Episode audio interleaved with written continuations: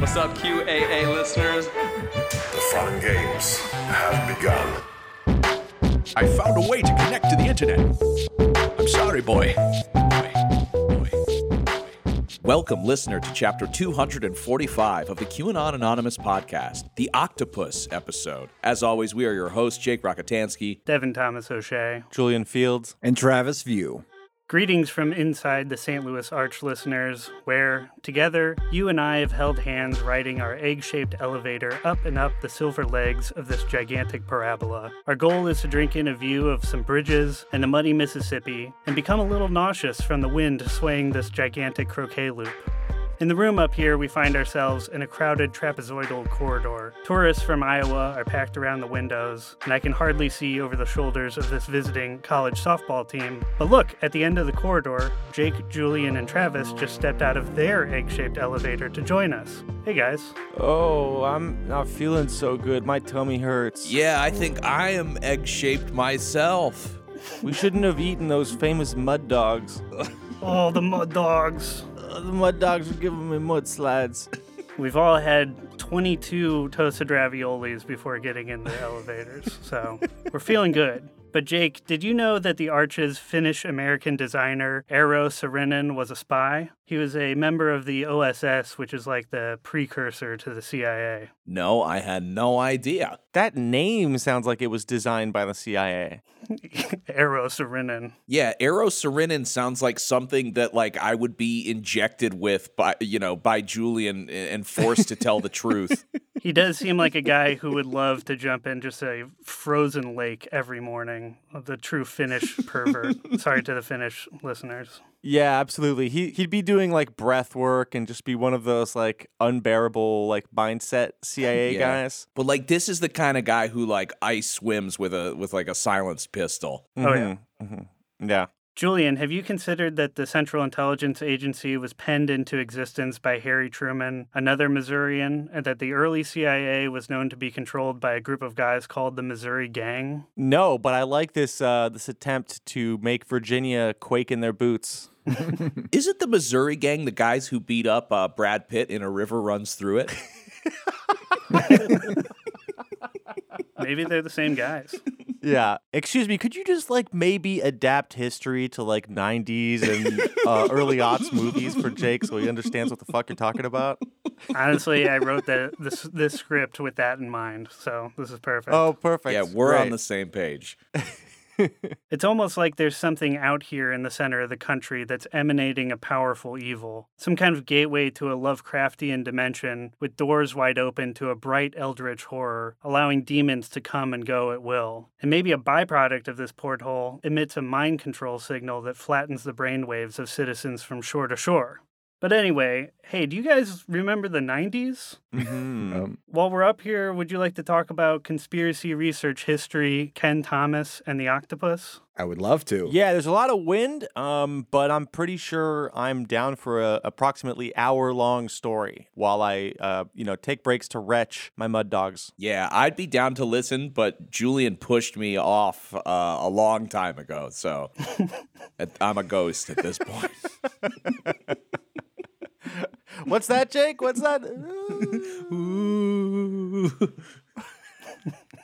Popular alienation. The Steamshovel Press was an underground conspiracy publication started in the late 80s, printed out of St. Louis, Missouri by a freelance writer turned university archivist named Kenn Thomas. In an interview with Stephanie Russell, Thomas said this of his chosen hometown. The thing about living in St. Louis is, for $200, you can go to any city in this country, and LA centered stuff, New York centered stuff, that's part of the conspiracy. It's part of the homogenizing of the world. I don't want to be part of that. I want a bigger picture, and you have to work harder to live in LA. I think I've stumbled upon the perfect place. This is so fucking funny, dude.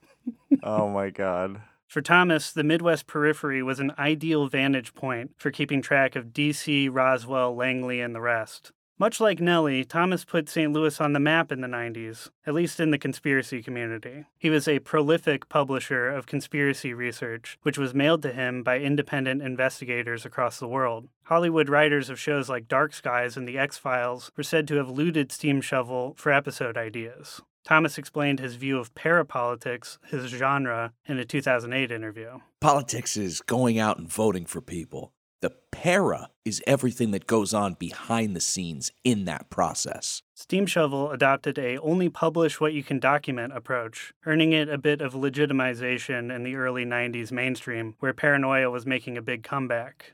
Thomas earned a recurring spot on Kevin Nealon's TV show, The Conspiracy Zone, and conspiracy theorist characters and detective fiction were getting a makeover, becoming truth telling patriots in Oliver Stone's JFK, or handsomely troubled investigators like Agent Mulder of The X Files. In a 2008 interview, Thomas remarked on the old caricature of this archetype. The media depicted conspiracy research as tinfoil hat gibberish from the mouth of a cartoon picture. It's all created by the media to keep people from taking these kinds of issues seriously. This was a phenomena Thomas called the laughter curtain, which he spent a lifetime contending with. The laughter curtain is a tactic a powerful organization might use to disseminate incriminating information by dressing it up in the absurd, leaving a nugget of truth at the center. For example, Alex Jones's 2015 claim on InfoWars, which said that the globalists are turning our frogs gay and that the tap water is being used to disseminate a gay bomb. It's easy to dismiss Jones as a lunatic, but a little digging reveals an endocrine disruptor at the center of the InfoWars story. It's called atrazine, which is a real life, very profitable weed killer that contaminates a whole lot of U.S. groundwater and has been classified as a human carcinogen. Atrazine is so commonly used on corn and lots of other crops, and there's no real effort to question it. In frogs, the chemical has been associated with increased estrogen production and decreased fertility. Does it turn humans gay? Probably not. Is it good for you? Also, probably not. Will it make me a hermaphrodite? Maybe. The gay bomb, famously, famously headed by um, uh, Kockenheimer. Jesus Christ. what the Come fuck? on.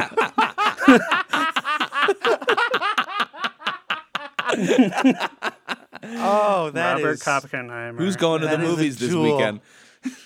a jewel. What's interesting about reading Kenn Thomas's work is that his conspiracy landscape in the late 80s is much different and somewhat smaller than our current paranoid arrangement that's turned more regular people into skeptics and become much more polarized. In Steam Shovel, which comes off as left libertarian, there's a lot of critiques of scientism, little scary stories about the government using suppressed technological knowledge.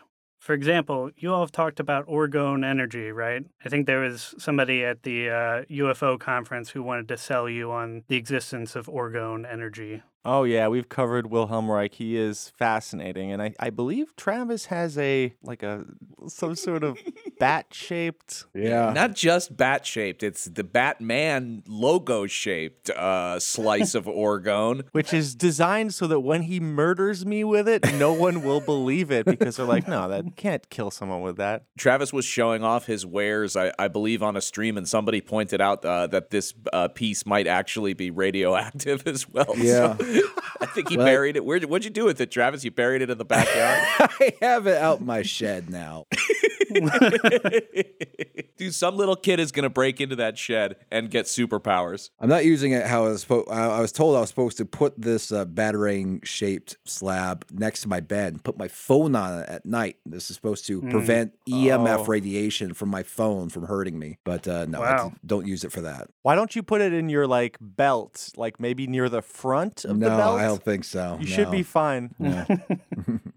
For Thomas, orgone was said to be a property that Wilhelm Reich discovered, which the secret rulers of the world don't want you to know about. Orgone was said to violate the second law of thermodynamics, which would give it all kinds of science fiction applications like charging your phone or powering a weather control gun.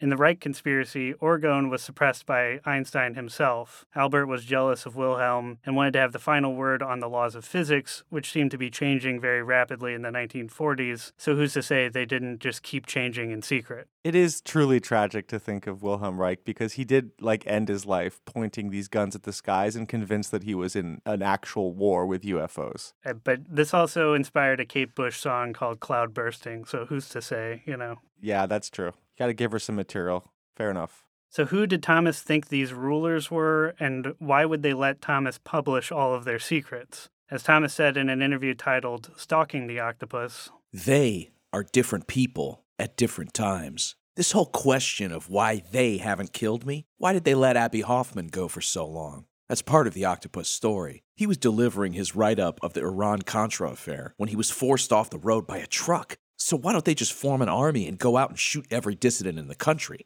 Kenn laughs at the idea and then kind of shrugs. But they don't. Sometimes they kill people. Sometimes they have the laughter curtain. They make us look like crazy people. That's the thing about great journalists. They know what not to ask. In some cases, it's just to maintain access to power. Sometimes, just to stay alive. Damn, it's really sad when you have to be like everybody's laughing at me, and, and actually this is like a this curtain that is Right. like that is shielded. It's like he went out on stage, did a little act, and everyone just laughed, and it was a clo- the curtain closing on this act. Ugh, Tragic, man. It's a true bummer. Yeah, he's not wrong. I mean, it's basically the concept of shit covering, right? Where you just like you take this like grain of truth that you don't want people to find out and you just add a bunch of junk to it, either like funny stuff or ridiculous stuff or just excess coverage from like fringe uh, publications or outlets. Yeah, I think the thing we'll see here is that, like, where the laughter curtain begins and ends is sort of a thing that plagues all of Thomas's work. Of course. For more on popular alienation, you can check out my essay in Cleveland Review of Books. But while we're up here in the Arch, I figured we'd talk about one of Thomas's career-defining publications, which also says a lot about the state of American conspiratorial thinking in the 90s. We'll use the Arch's time travel abilities to return to a pre 9 11 era. This is long before Epstein or QAnon, but it's the primordial mix where these stories come from, and there are some familiar names along the way. It's all contained in a book published in 1996 that's become quite rare and celebrated as a conspiracy classic. The title is The Octopus, The Secret Government, and the Death of Danny Casolaro. The octopus. Just a warning here there's some gore ahead, along with discussions of suicide. The story of Danny Casolaro and the octopus is a conspiracy that is perfectly engineered to drive Kenn Thomas insane. It lives on as a Rorschach test for conspiracy enthusiasts, separating skeptics from the true believers. No matter how much we cover here, there will always be more avenues and deeper rabbit holes, because that's the nature of the octopus. It's designed, or maybe it evolved, to be a perfect blend of fact and speculation, always slipping out of your hands, perfect for an archivist like Thomas to spend years wrestling down with citations. Co written with another famous conspiracy researcher named Jim Keith, The Octopus begins with an opening scene like an X Files episode. Saturday, August 10th, 1991. Shortly after 12:30 p.m., a house cleaner working the night shift at the Sheraton Inn in sleepy Martinsburg, West Virginia, knocks on the door of room 517. Receiving no answer, she uses her passkey to enter the room. The bed looks unslept in. In the bathroom, blood is smeared all over the floor. There's a dead man in the bathtub. He has deep gashes in his forearms. The body is identified as 40 year old Danny Casolaro, an obscure freelance writer with a wide range of interests.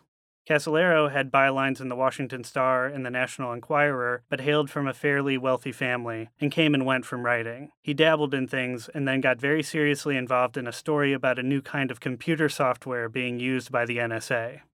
For years, Casolaro met with sources, did research, and spent money working on a book manuscript called The Octopus. His subject was a gigantic conspiracy involving Native American reservations, a state of the art security program, a source named Danger Man, the Contras, the Shah of Iran, and a private security firm called Wackenhut. Okay. what? Okay. Okay. Okay. Danger Man in the Whacking Hut. It's like, yeah, a private security firm where we drag you out to the Whacken Hut, and that's where we do the whacking. Yeah, that's one interpretation of the Whacking Hut. Another interpretation is I spent most of my teenage years there. Oh, it's used for both. Death and life, all things come to pass in the Whacking Hut. Before Danny was killed, he stretched the truth to claim that Time magazine was interested in publishing his octopus manuscript. Before he went to Martinsburg, West Virginia, Danny told his brother that he was receiving death threats. According to Danny's housekeeper slash neighbor, Danny's life was being threatened via mysterious phone calls. And like an episode of The X Files, Casolaro said he was warned in person at a bar by someone from the State Department. The spook said that Danny was getting too close to something, and now Casolaro was going to West Virginia to meet a big source, possibly the head of the octopus. He said to his brother, If I end up dead, it's not an accident.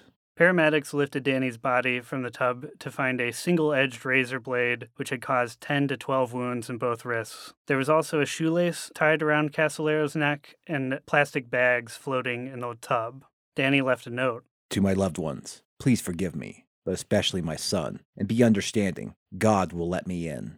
What do you guys think of that scene so far? It's very strange. I mean, that's a lot of Yeah. cutting. 10 to 12 wounds, both wrists, and the shoelace tied around the neck. I don't know. It's very, very odd. Yeah. The bags too. I mean, it's either a guy who really, really wants to make it work, or it's messy. I mean, were there resistance? Like, were there was there like excess bruising or any sign of a struggle? There was uh, blood that had been mopped up with a bath towel that the maid found, allegedly. Oh, Hmm. oh. The story has a familiar true crime problem where the crime scene gets botched by local police and then conspiracy researchers comb through the information a million times. So there are actually many tangles in the facts that yield many different patterns. For example, Danny had multiple sclerosis and was said to be so weak from it that he was unable to swing a tennis racket. The government report on his death said that Danny had financial troubles, but his files also contained a guest list for a big luau he was going to throw to celebrate his manuscript finally getting sold.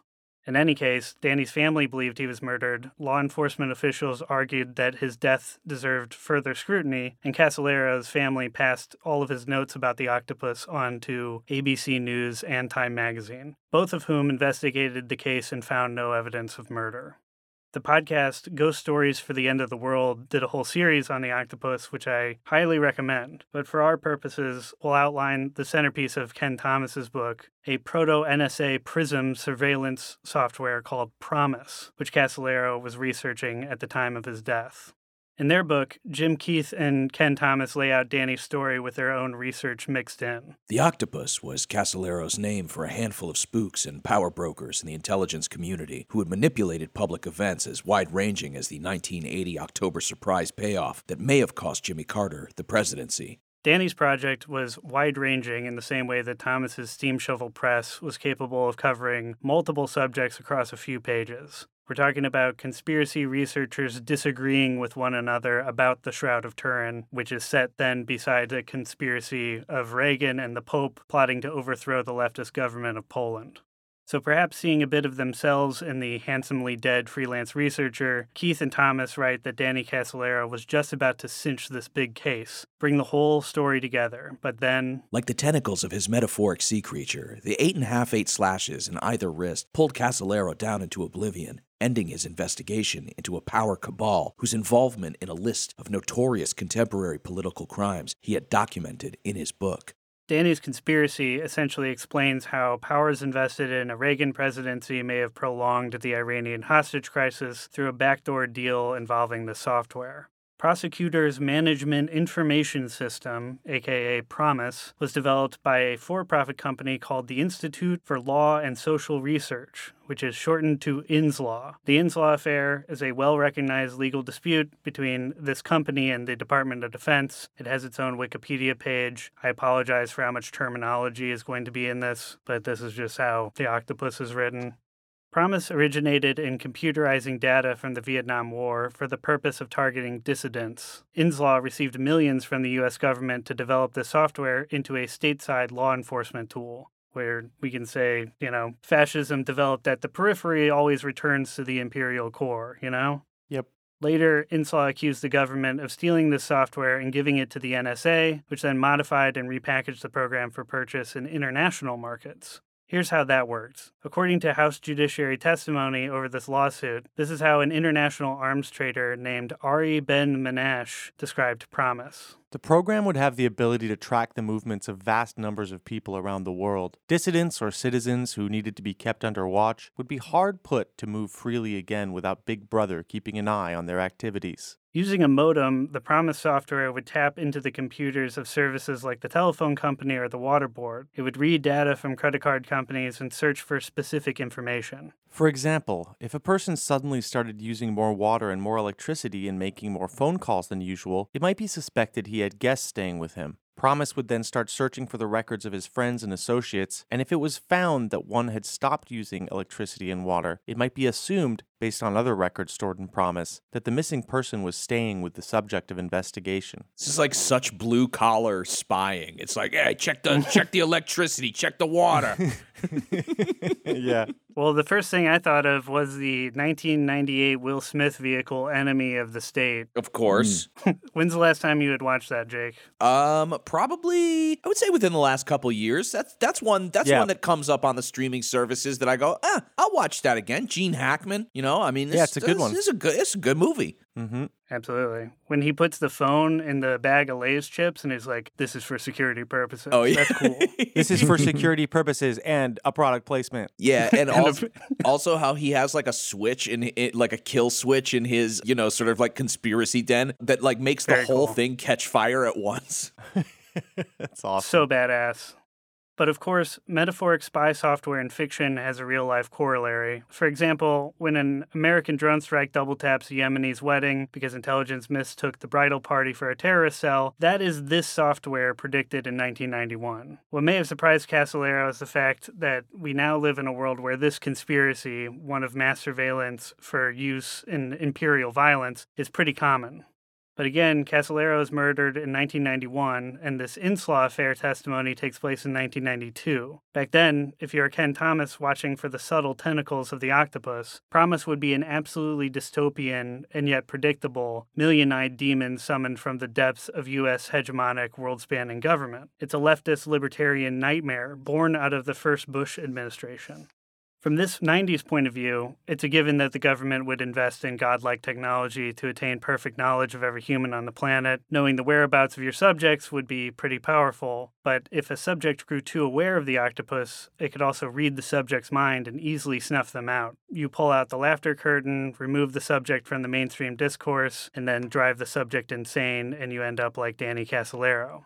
But this 90s paranoid fear was not quite accurate. In Thomas and Keith's book, how exactly the PROMIS software worked was a pretty muddy topic. Testifying experts weren't really sure it could suck up any database on Earth, as was claimed, and instantly print out an accurate analysis. The program was said to be able to run on any Unix machine, but it was also a piece of hardware composed of 88 modules, which I choose to believe is a racist dog whistle. This hardware had chips inside of it that broadcast to NSA satellites, so essentially PROMIS had the hardware of a PlayStation 2 and the capabilities of Magic. Not to underplay it. I mean, to me, the PlayStation 2 was magic at the time when it came out. Guys, we've got uh, we've got Doom running on PROMIS. and it's located every leftist dissident in Guatemala. yeah. Yeah, they were like, this machine uh, can spy on uh, millions of people, and it can just barely run Metal Gear Solid 2. But it can tell if you're wearing a Che Guevara t-shirt. You know, this sounds a lot like the problem we have in sort of uh, analyzing the capabilities of like Cambridge Analytica software, where it's like, wait a minute, how much of this is dystopian nightmare that is allowing the powers that be to rule us, you know, on a subliminal level? And how much of this is hype by people who stand to profit from people believing that's magical software? They said that the Xbox Series X would be able to run 4K, 60 frames per second every game. Yeah. This is just, it's just not the case. mm-hmm.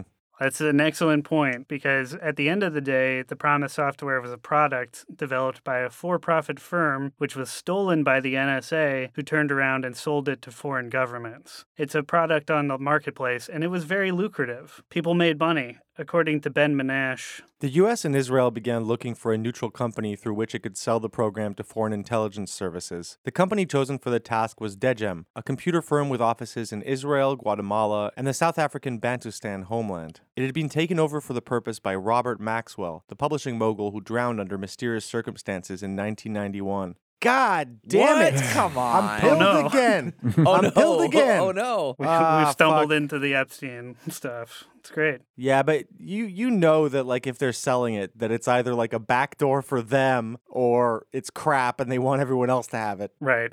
It's uh it seems a dubious project overall. Yeah, this is yeah, classic case of like getting this software and being like, "Oh man, it doesn't work quite as well as we thought. Let's just try to make money off of it." It's it's a good thing that the profits from the PROMIS software didn't go on to finance any of like Robert Maxwell's uh, insane children or anything like that. Mm. In any case, just like that, the octopus can roll out an entirely new corridor of conspiracy, all emanating from a dead freelance writer in West Virginia. For this, we'll stay focused on the program as a real life national security affair, but there are many other branches of the octopus. According to Ben Menashe, through Robert Maxwell's Degem Corporation, the PROMIS software was sold to the Soviet Union. Okay, so there we go. It's useless. Like, I'm sorry. if Israel and the United States are willing to sell this to the Soviet Union, it is guaranteed either a backdoor or completely useless. It was allegedly used to squelch a black miner strike in South Africa, and it was hmm. also said to have tracked leftist insurgents in Guatemala. According to Ben Menashe, It would be able to tell an army commander that a certain dissident who was in the north three days before had caught a train, then a bus, stayed at a friend's house, and was now on the road under a different name. Thomas and Keith compiled the sworn House Judiciary Committee testimony on PROMIS into the first half of their book, Pursuing the Octopus, but that court case wouldn't have been available to Danny Casolaro. Danny's prime source was someone who testified in those hearings, a pretty wild guy, a child genius who invented an argon laser that got him invited to Stanford. But as an adult, this guy also got arrested for trafficking methamphetamine, and Danny called this source Danger Man. Danger Man. So far, you might not have picked up on how poetic Danny Casolaro could be. He wrote a lot of short stories and poems. Here's a sample from the Octopus manuscript. It is a pale moon that illuminates the characters in the story. With chords of fear and longing, it is a world of darkness and betrayal that everyone thinks they know, but few have seen. The real faces in this world are all too human. Danger Man's mind is as balkanized as the scripts he lives and the land he travels. I think that's some cool shit. That's Yeah. a good line. Balkanized? This is literally the poem from Fubar. Woman is a danger cat. It helps our understanding for this part of the 90s conspiracy scene to note that Kenn Thomas, too, had a big literary streak, especially as it related to the 60s counterculture. Thomas named his steam shovel press after a Bob Dylan lyric, which reads Well, you know, I need a steam shovel mama to keep away the dead. I need a dump truck mama to unload my head. That's an excellent Bob Dylan impression. Thank you. Yeah, I was gonna jump in with my bad Dylan, but the, you have Nah. jumped in with your worse.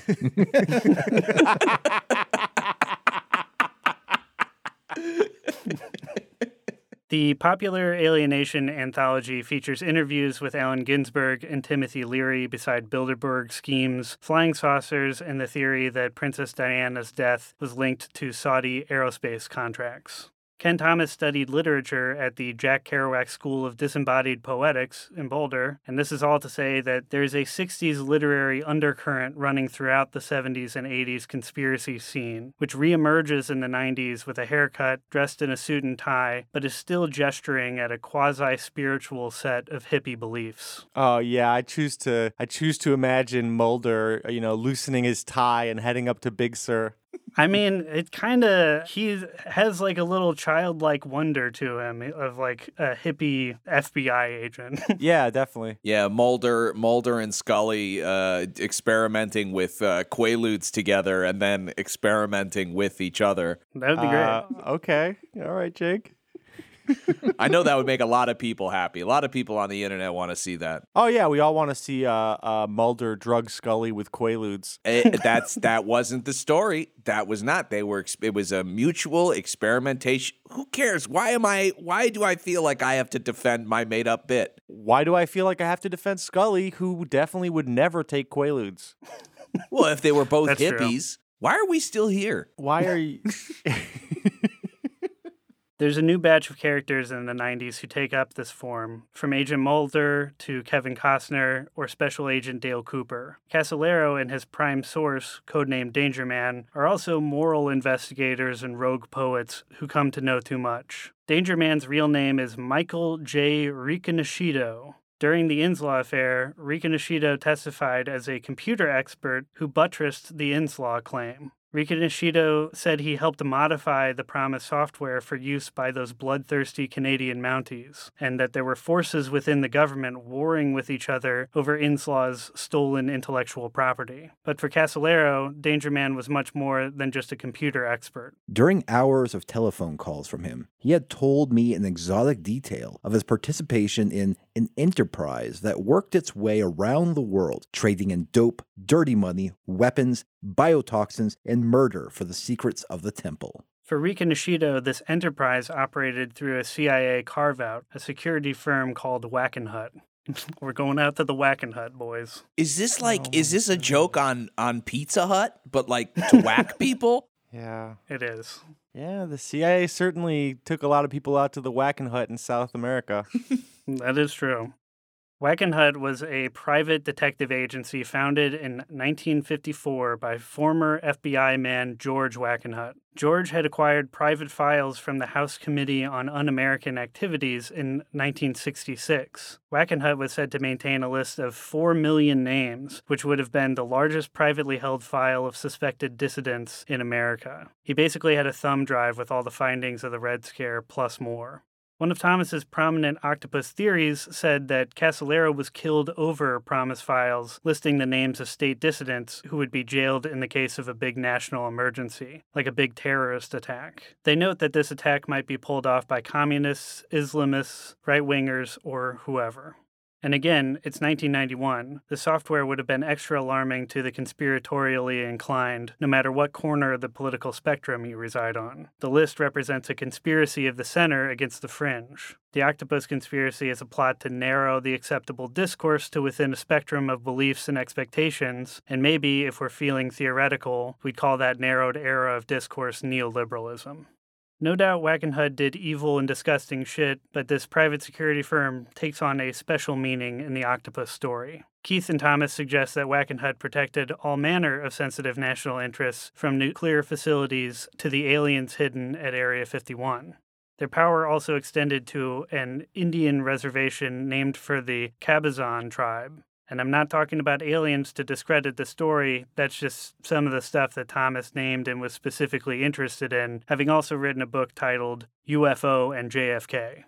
The Cabazons were a tribe in Riverside, California, who signed on to a casino development plan in the 70s. They numbered about 30 people, and by the 90s, Riconosciuto, Danger Man, said that the Wackenhut security firm was using the small native people's nation and therefore their sovereign immunity status as a way to clandestinely develop and manufacture materials like night vision goggles, machine guns, fuel air explosives, biological and chemical weapons. What do you think, Travis? Would the government do that to the Native American people? yeah, sure. There's some precedent for that kind of thing. It doesn't seem very woke to me. No. yeah, the new FBI would never. It's very, it's very rude. Joe Biden would do the opposite, man. His FBI is is all just wokies. That's true. As a story, this is a bit of connective tissue to something very real. In the 1980s, the Reagan administration supplied weapons, cash, and tools to groups in the Middle East and Central America, like the Contras in Nicaragua and the Shah in Iran. It was called the Iran Contra Affair, and it was a big deal for anyone paying attention to U.S. empire in the post Vietnam era. Through these lines of trafficking, the promised surveillance software was said to be offered to the Iranian terrorists during the hostage crisis as payment for drawing out the conflict. Poppy Bush is heavily implicated here. The goal was to make the whole affair last longer through the US election so that Reagan would get into office for sure. What do you guys think of that? Did Reagan need the extra juice? I mean, if juice is like the uh, bodily fluid that stops you from being completely demented, then yes. He needed a lot of that juice. It seemed like Reagan was ascendant with a now fully developed suburbanized white political class, but I don't know.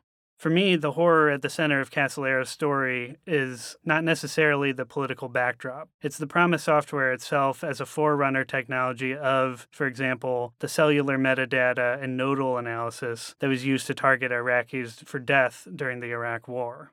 The United States kills and imprisons perceived enemies one way or another, and the PROMIS software, along with its ancestors, apply a sheen of science and data to the operation. This technology, no matter how accurate, removes some measure of human fault and fundamentally shifts the business of war and empire into the realm of the unhuman, into the domain of machines and numbers and analyzed data.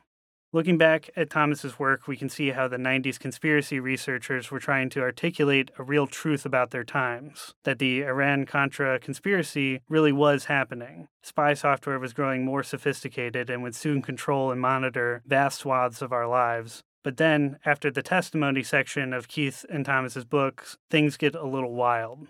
Thomas outlines rumors that the Cabazons were part of a worldwide project named, racistly I think, the Yellow Lodge, which was a large operation run through the native lands to produce advanced warfare projects, pathogenic viruses, and a center called D6, where UFO enthusiasts believe there is a huge underground joint human alien base. Again, the first few in that list seem more plausible than D6, but this is how the octopus is written. For example, one of Casolaro's manuscript chapters describes the hunt for Riconosciuto, Danger Man, after he's been arrested for trafficking meth. Danny travels with Riconosciuto's lawyer to the Key Peninsula off the Puget Sound. This is a sort of fear and loathing section, and it's no coincidence that Hunter S. Thompson is also another example of a fringe detective freelancer. Casolaro and the lawyer are searching in the woods and brush for a recorded tape that Danger Man supposedly ejected from his car just before being arrested. During this trip, which is sort of like a spirit quest, Danny meets a bearded Swede in a wide brimmed leather hat. He came out of his hut talking in staccato rhythms and reciting broken poetry. He appeared somewhere between 60 and 70 years of age. Can you cry? He asked me. Then prepare to shed a tear, and shed them now, he said. Danny asks the guy if he has the tape, and the lawyer says, No, we just wanted to meet some of Michael's old friends. We get more of Michael Rika lore as a child genius. As a kid, he built an alternative telephone service for his neighborhood. The old Swede, Danger Man's father and my driver, wanted to make it very clear that this was a person who made very powerful people take notice of him when he was a boy. These forces, the Octopus, have wanted to control Riconosciuto since the mid 80s. Danger Man claims he was not trafficking meth, but was instead working on a way to refine platinum with materials that could be misconstrued as methamphetamine ingredients. Mmm. We sort of forget about that tape in the woods, but another guy Danny interviewed said that Riconosciuto had, in fact, invented a magic wand, which he considered selling to the US government. Whatever Danger Man pointed the wand at could be blown straight up into the air, and this guy Danny talks to bemoans Riconosciuto's lack of dependability. I had called a number of high ranking military people, and Michael was scheduled to demonstrate this new creation at Fort Hood, Texas. When the time came and we gathered at Fort Hood, Michael just didn't show. Wow, he didn't show to to to produce his magic wand. Yeah, his Magic Wand Expo. He's like, "Hey, uh, whoa, uh, caught up in traffic, boys." Yeah, maybe he maybe he was like feeling a little bit unconfident. You know, he's like, "Oh, CIA, they just really like want like it'd be cool if the wand disintegrated things or made them disappear, but shoot them a couple hundred feet into the air. Uh, I don't know." You know, inventors have doubts. They creep in. Julian takes out his magic wand and points it at Jake. Ah! Conclusion. In Stalking the Octopus, Kenn Thomas told St. Louis Magazine, My mentor into the world of the weird was Timothy Leary, and Timothy Leary would never accept negative energy. Never. He was in prison. I remember seeing footage of him in 1970 where he was talking about, Whoa, how cool is this? I can slow down. I can just sit here and write and read and learn. He did that. And then he escaped. He went over the wall. For a while, he was in a cell right next to Charles Manson. He taught me that there's nothing to be afraid of. There's no reason to let it get you down. Soak it up, fight back, and do Dharma combat with it. Hell yeah. Hell yeah, Dharma combat. Maybe he used the magic wand to get over the wall. He might. At times, it seemed as though the 60s counterculture had tipped everything off its axis. There was a real threat to American hegemonic capitalism, which some were able to glimpse at just the right angle a crack of light between the picture and the frame.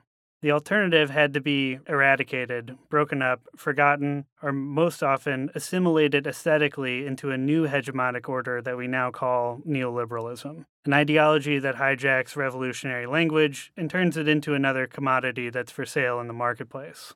That ideology presents itself as impenetrable, and one of the worst features of conspiracy theories like the octopus is, I think, that it teaches helplessness. The octopus is all powerful and invisible except for those who know how to see, and at best we can only hope that more people do the research and wake up to the injustice of this semi complicated network of corporations, weapons manufacturers, and the corrupt US government.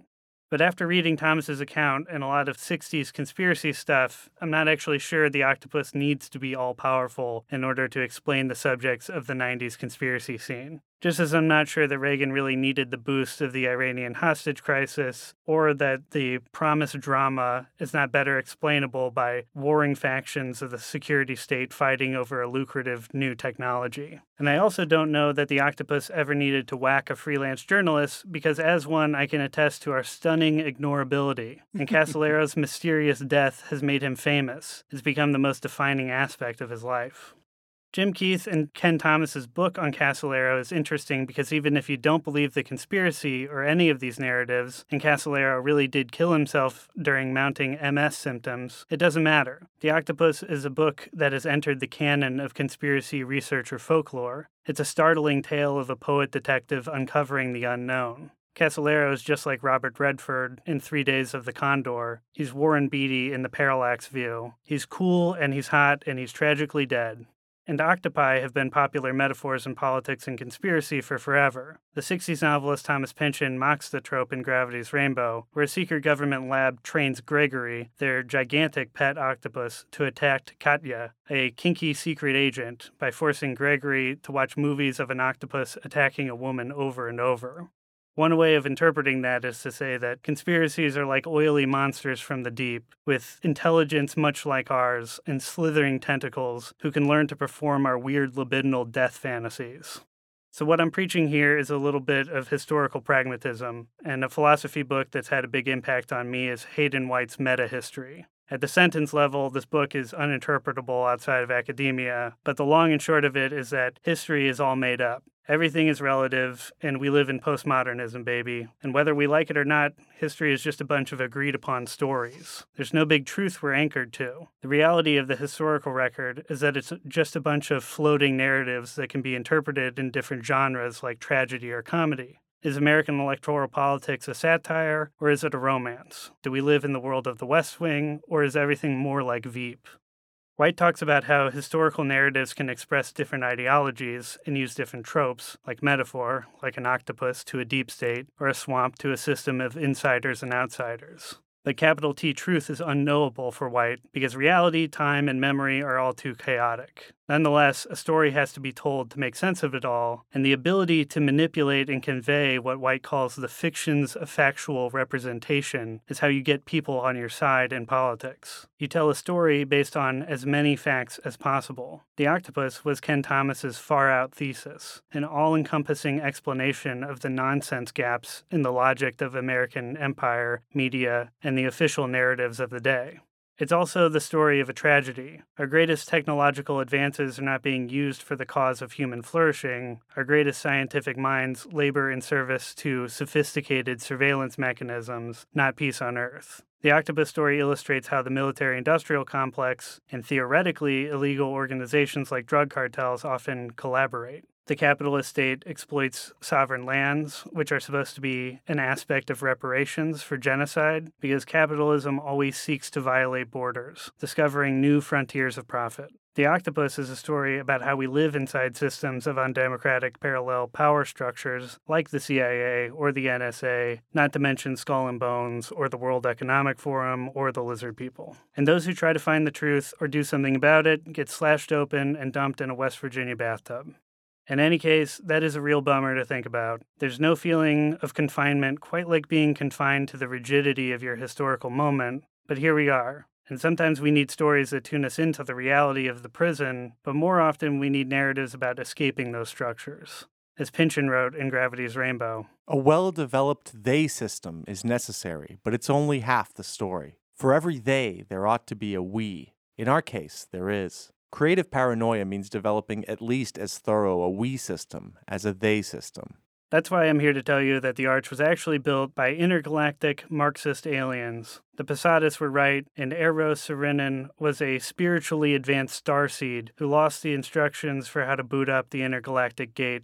The blueprints are painted in invisible ink on the back of the Declaration of Independence, and somebody just needs to check. You know what? After all this throwing up, I am deeply dehydrated, and I think you're right. yeah, I I think that the Marxist aliens must have received uh, only one half of the McDonald's uh, symbol and believed that uh, you know it was a, a cultural staple of uh, our species, which it is. Exactly. I think there's like a mirrored uh, loop that goes underground also. And so when you turn it on, a bunch of like soil is going to disappear or something. Oh, shit. A little time travel divot. I know about those. But, but Well, thank you for um, you know showing us more about a much more entertaining octopus than the one that gets brought up all the time these days as uh, you know just a stand-in for Jewish people. yeah, that is uh, that's a problem when you're always talking about a like hyper metaphoric thing that like is plotting against you. The knee jerk is just like, ah, oh, it's anti-Semitism. Yeah, and like the comparison doesn't make any sense either because when I was growing up, you know, I always heard my mom say, "I wish I had more hands."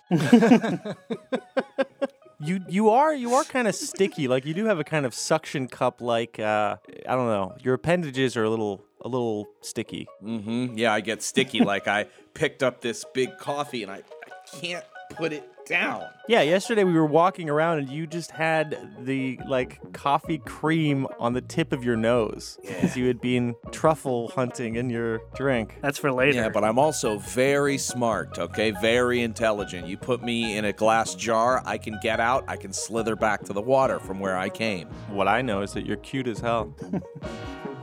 Thank you for listening to another episode of the QAnon Anonymous podcast. You can go to patreon.com slash QAnon Anonymous and subscribe for five bucks a month to get a whole second episode every week, plus access to our entire archive of premium episodes and our limited series. Devin, tell us where people can find you and your work. Uh, I'm on all the social media places at Devin T. O'Shea. And yeah. I hear that you're being boosted by Musk and paid a, a grand sum every month just for engagement in your replies. That's right. I'm, I've done a deal with the devil. Uh, it's not even working out that well with me. I'm sort of in an alliance with Cat Turd now. It's great. yeah. Someone had to take Cat Turd 3. for everything else, we've got a website, QAnonAnonymous.com. Listener, until next week, may the octopus bless you and keep you. It's not a conspiracy, it's fact. And now, today's auto cue. PROMIS is the name of one of the government's most secret computer database programs. Computer programmer Michael Riconosciuto wrote in this affidavit that major modifications to the program were made here in Indio. On July 1st, 1981, Fred Alvarez, his girlfriend Patty Castro, and friend Ralph Boger were shot to death here on Bob Hope Drive in Rancho Mirage. There was a house here that has since been bulldozed. Nobody was ever arrested for the shooting. Family friends say Cabazon Band of Mission Indians Vice Chairman Fred Alvarez was going to blow the whistle on this. Documents from the early 1980s showing a business partnership between defense contractor Wackenhut Services and Cabazon manager John Philip Nichols to form Cabazon Arms. One of their alleged projects was the PROMIS computer program. Database and pattern recognition software was a new source of information and power in the early 1980s. It starts when the program's designers, Inslaw Corporation, accused the U.S. Justice Department of stealing the software for their own foreign policy purposes. This programmer testified he altered the program to create what's called a back door to allow government spying. This happened while working on Cabazon Indian sovereign land. Well, the parties that were involved in the uh, distribution of this software uh, were involved in covert operations. And they were involved in uh, uh Nicaragua and Central America and they were involved in uh, operations in the Middle East. This U.S. Justice Department memo from 1985 shows the PROMIS software was being sold to Middle Eastern arms dealers and wanted no paperwork or customs inspections to interfere. Even Unsolved Mysteries got on the case when the last journalist to investigate this spy scandal was found dead in his hotel room. Danny Casolaro's wrists were slashed in 1991. It was ruled a suicide, but his reporter notes disappeared, and the book on the conspiracy he was to title Indio was never finished. Congressional hearings were held in 1992. The hearings ended inconclusively. The PROMIS software was allegedly altered on tribal land in Indio with a lack of federal oversight. And just like Microsoft Windows, the database program kept up with the times, upgraded several times over the years. But PROMIS came back to haunt America in ways never imagined. A disturbing indication that Robert Hanssen, the FBI man accused of spying for the Russians in what officials said at the time of his arrest was a massive security breach, ended up helping Osama bin Laden. Correspondent Carl Cameron reports Hanssen sold the Russians an extremely sensitive piece of U.S. technology, and the indications are that they, in turn, sold it to bin Laden's Al Qaeda terrorist network. From an office in Indio to foreign capitals all over the world, several murder investigations are connected to this spy scandal.